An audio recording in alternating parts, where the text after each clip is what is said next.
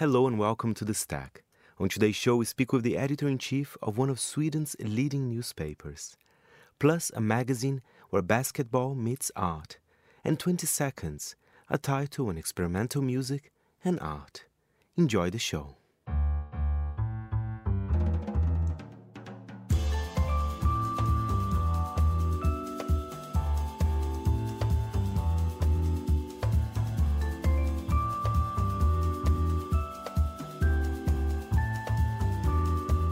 From Midori House in London, this is The Stack, thirty minutes of print industry analysis, and I am Fernando Augusto Pacheco.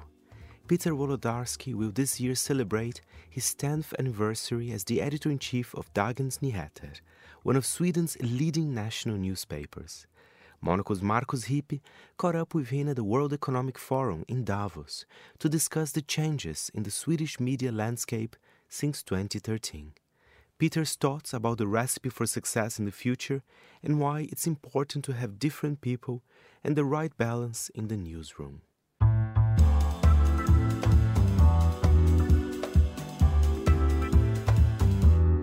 Peter Wolodarski, you have been heading Dagens Nyheter as an editor-in-chief for almost a decade now. It's going to be exactly ten years in March. How would you describe the way the Swedish media landscape has changed in that time? So I think back in two thousand twelve, two thousand thirteen was a lot of uncertainty about, especially quality newspapers, if they would be able to make a transition into digital and if there was a sustainable business model for those kind of papers. And now I think during over those years, I think some of us, also Dagens Nyheter, not least Dagens Nyheter actually, we have proved that there is a model that is well functioning and the model is based on digital subscriptions. But if you go back ten years in time, I mean, I remember it was a lot of skepticism about charging people for journalism in a digital space because digital, everything was supposed to be free. So uh, we were actually laughed at when we started to do digital subscriptions. It was not what we were supposed to be doing, but we did, and the bumblebee flew. Excellent. And how is the print side of things doing? Well, print is alive and kicking. Uh, it's much smaller than it used to be, but it's still a, a big operation. I mean, we have something like one hundred twenty thousand in circulation in print, which is a lot, I think. And it's a business that is still very profitable. Of course, we have to work on it all the time to reduce cost in our printing facilities, deliveries, et cetera. I mean, that's an industry of its own. And we've also raised cover price of print, but it's still supporting. Without print, we would not be able to make be as profitable as we are now. And I don't foresee print to disappear in the next five or even ten years. But eventually, print will, will not be what it was.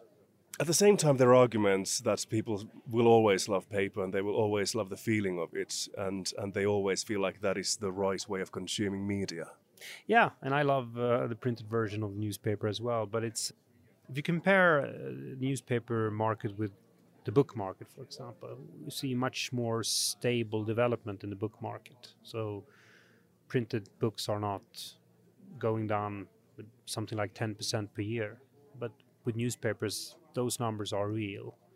So uh, and if that continues and you have a lot of fixed cost in that industry, it's not difficult to foresee that eventually we will reach a point where print is not profitable anymore and it becomes more and more expensive to deliver that kind of product to the consumer, even though there might be still be a demand for it. So therefore, I, I think we have to embrace one hundred percent digital. We have to make even much better products than we are today. And I mean, for us, we have more than double the size of, of digital subscriptions compared to print. I mean, it's clear what our future is, and it's not print.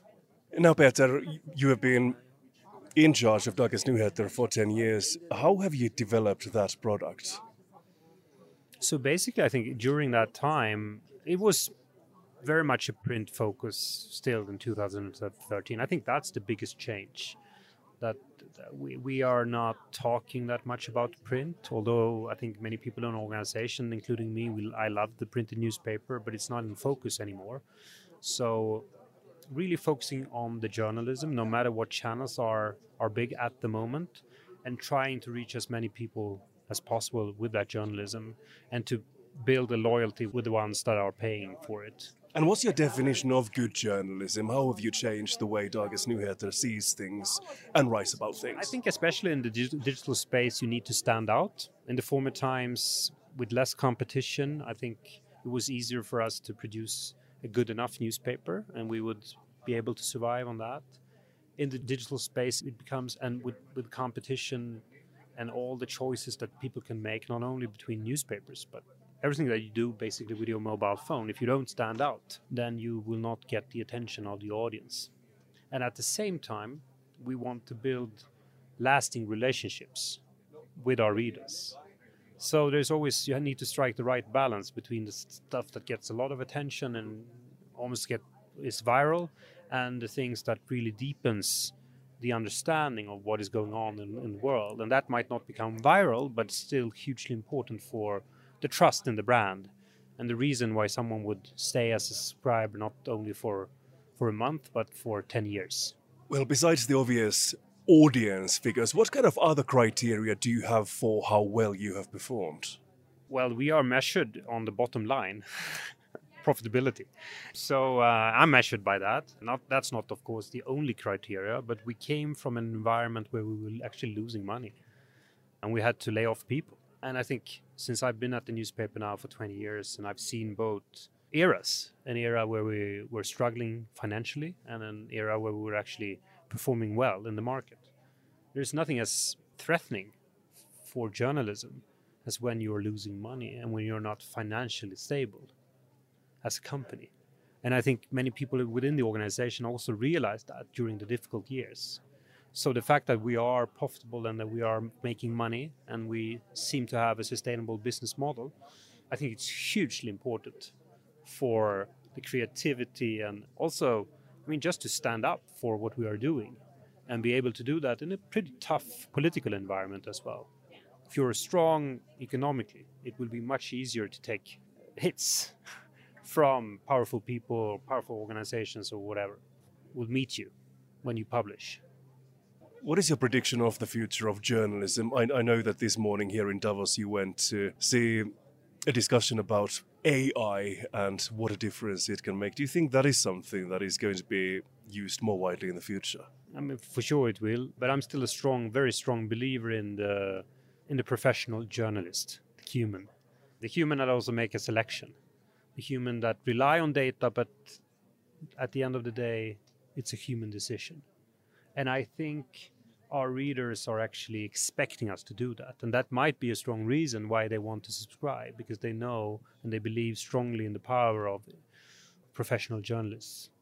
So at least that has been our, our niche uh, when others have jumped into this, let data decide everything, let the algorithm work. We went in the other direction. But I think there will be a market for, for both. Are we also talking about the brand individual journalists can have? You may want to read something from your favorite writer. You don't want to read, or I wouldn't want to read, something that's been written by an algorithm. Yeah, yeah, for sure. So at a newspaper like ours, I think you need to have strong personalities. But there is always also a balance between having how many strong personalities do you need to have. What is too much? And the brand, and the brand. So we did now twenty-five deep interviews with uh, representative subscribers from all over Sweden and asked them about their expectations about the brand. It was interesting to hear that most people expect more from the brand than from individual journalists. But of course, they can name some of our most profiled journalists. So we need to f- all the time work with the most talented people, and, and, and some of them will become very famous. But we also need to think about the brand and, and the entire team in the newsroom.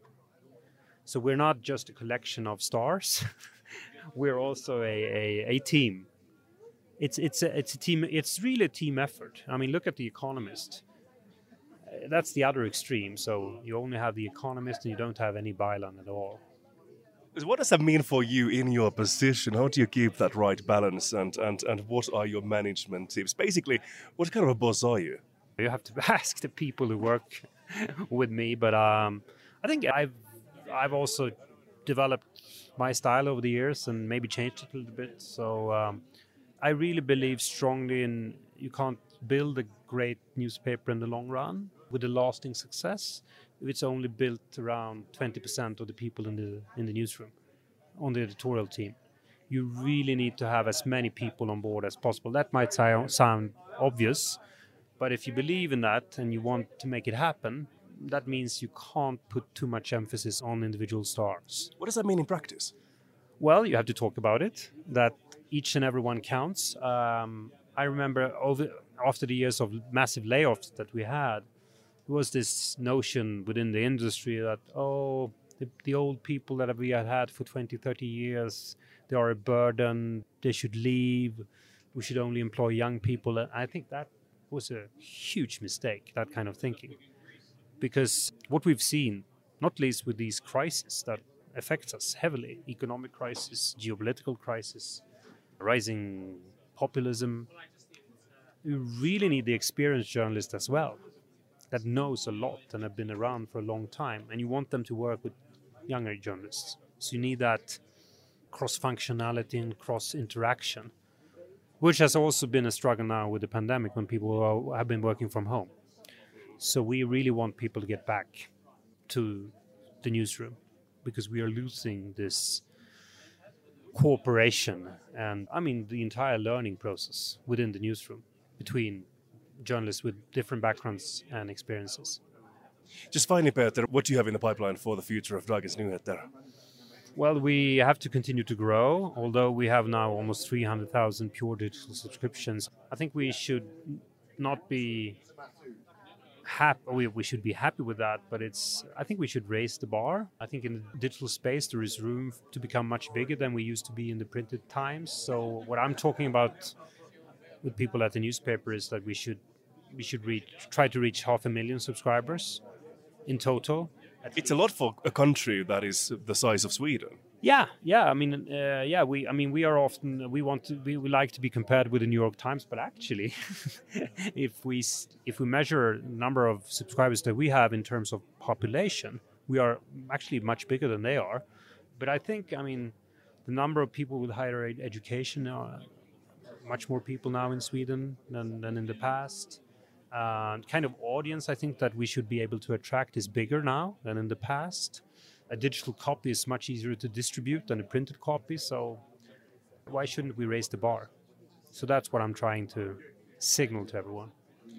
And to never be, I mean, you're never as good with your journalism as, you, as the last article that you have published. Always good to remember. How are you going to reach that half a million subscribers figure? I think great journalism is the key. It starts and it ends with that. We're actually, I, I chatted with one of our editors in the morning about the great story. I think that will be a big, huge story in Sweden when it comes out. Maybe next week, we'll see.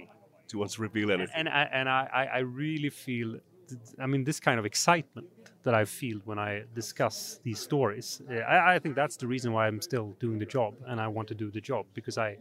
I, I, I, I'm not bored by it. On the contrary, I, I feel excited. And you, that's the most dangerous thing you can do as a journalist when you start to be blasé and, and you think that you know everything and you've seen everything and you understand everything. It's, it's a huge mistake. That was Peter Wolodarski, editor-in-chief of Dagens Nyheter, there in discussion with Monocle's Markus Hippe. And now we welcome back to the show Justin Montag from Franchise magazine, a title that covers basketball in a different way. After a three-year hiatus, they're back with a new issue and plenty of new projects too, including an apparel line, a record label, and a gallery in Los Angeles. Justin tells me more.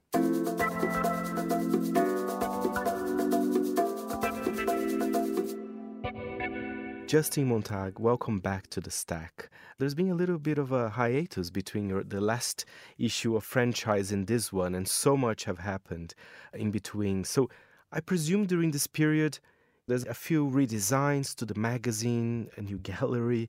There's plenty to talk. But let's start with the magazine.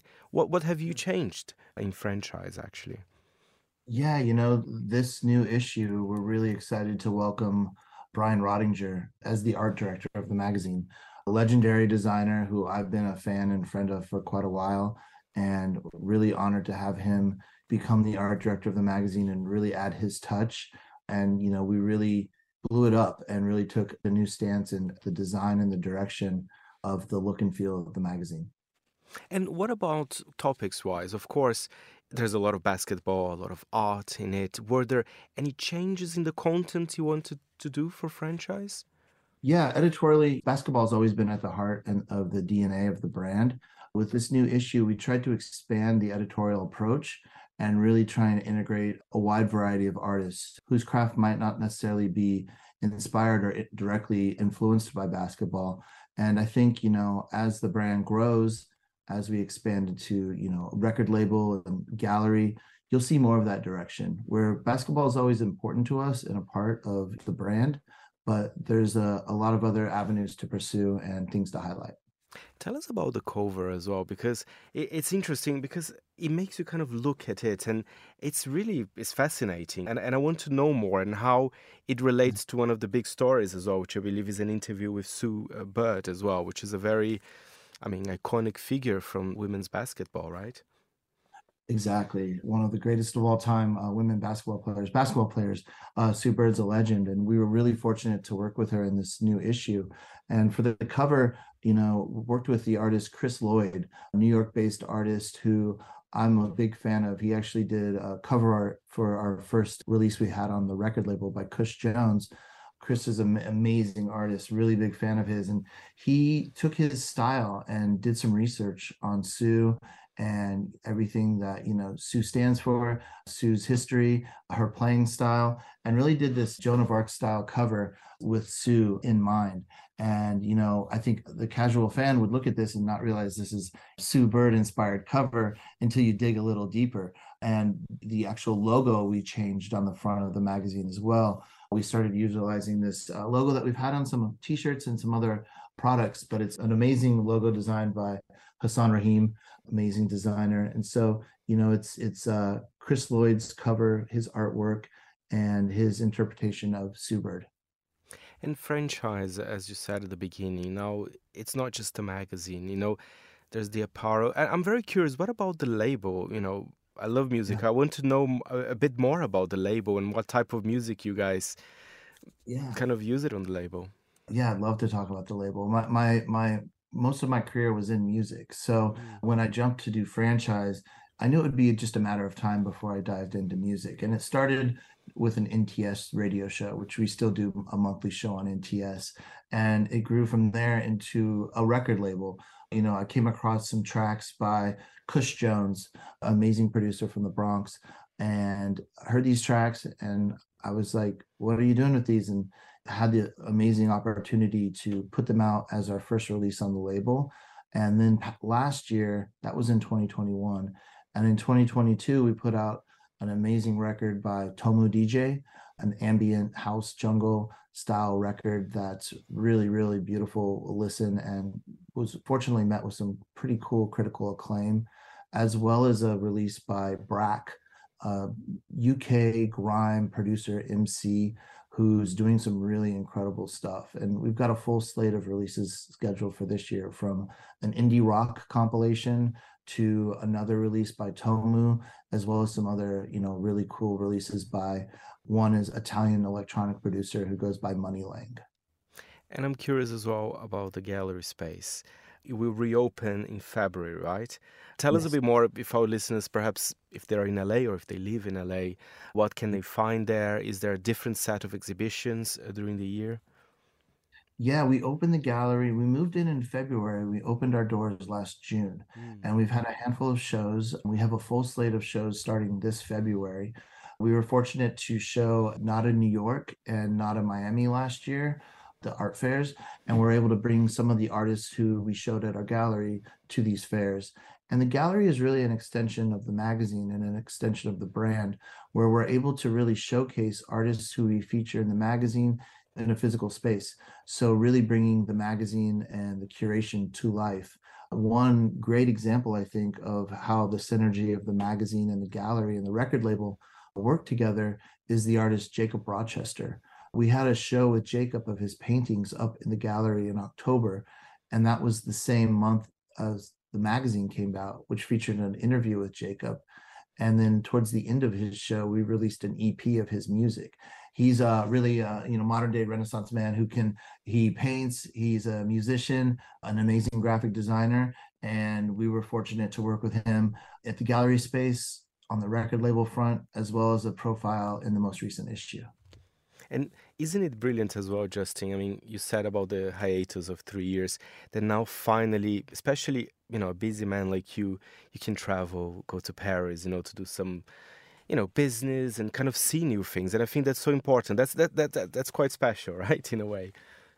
It's everything. You know, travel was really the inspiration of the magazine in the first point. There was one trip in particular, going to Japan, Dubai, and London for my last job. And that really was the kickoff to the inspiration for the magazine in general and for the brand. So travel and having the magazine back, is it's so nice to have it back and to be able to hold something, and, you know, nothing beats print.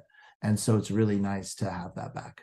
And I'll, I'll give a little teaser to our listeners, because I'm holding actually the poster that comes inside yeah. Franchise, Game and Death, first page video, yeah. a shaman. It's it's it's a thing of beauty, right? I mean, I can totally see many people's homes. And tell us a bit more about the poster. And I and I love that. That's what I like about magazines, that it's tactile. It's something quite fun as well to see it in the middle of a magazine.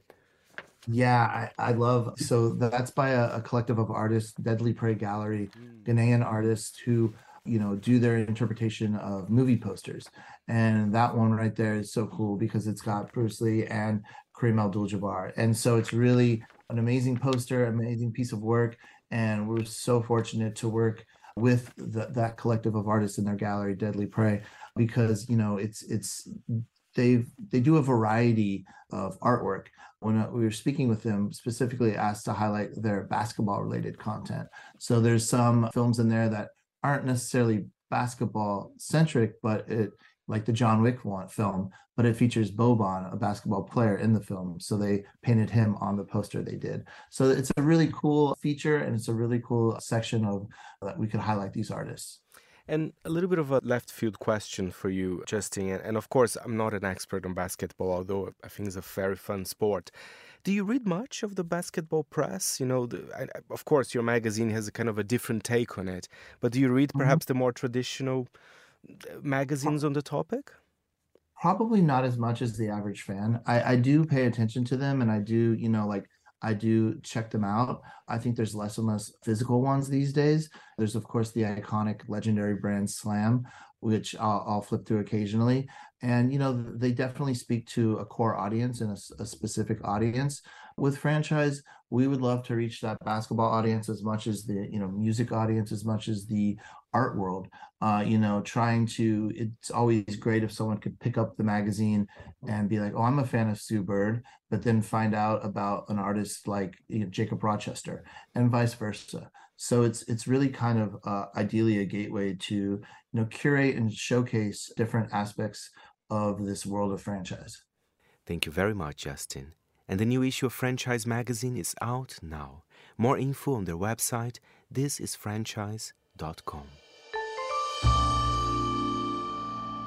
And finally on the show, twenty seconds, a biannual print title on experimental music and art based in Berlin. Their beautiful issue five arrived at Midori House, and I spoke with their editor-in-chief, Daniel Melfi, who also explains what is experimental.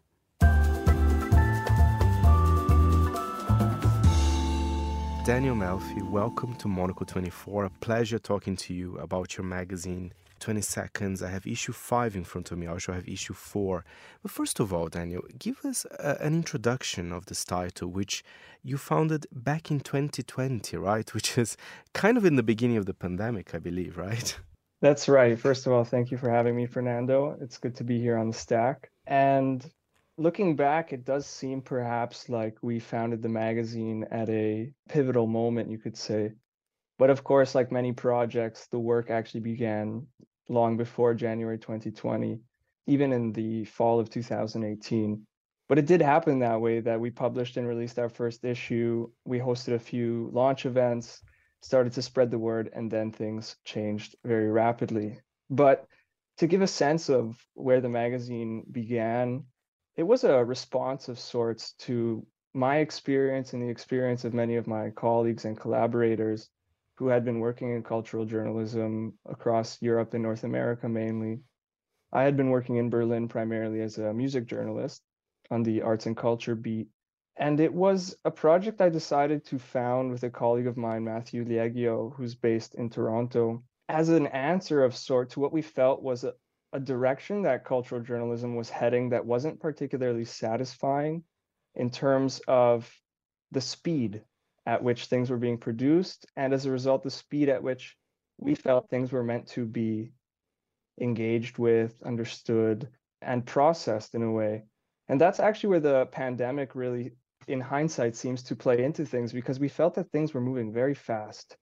And we got the feeling, in terms of the commissions we were being offered and the projects we were undertaking, that things were beginning to speed up almost too quickly, and that quality was beginning to be sacrificed, or at least the depth, perhaps that more than anything else, was beginning to be sacrificed. And so this project was a response to that.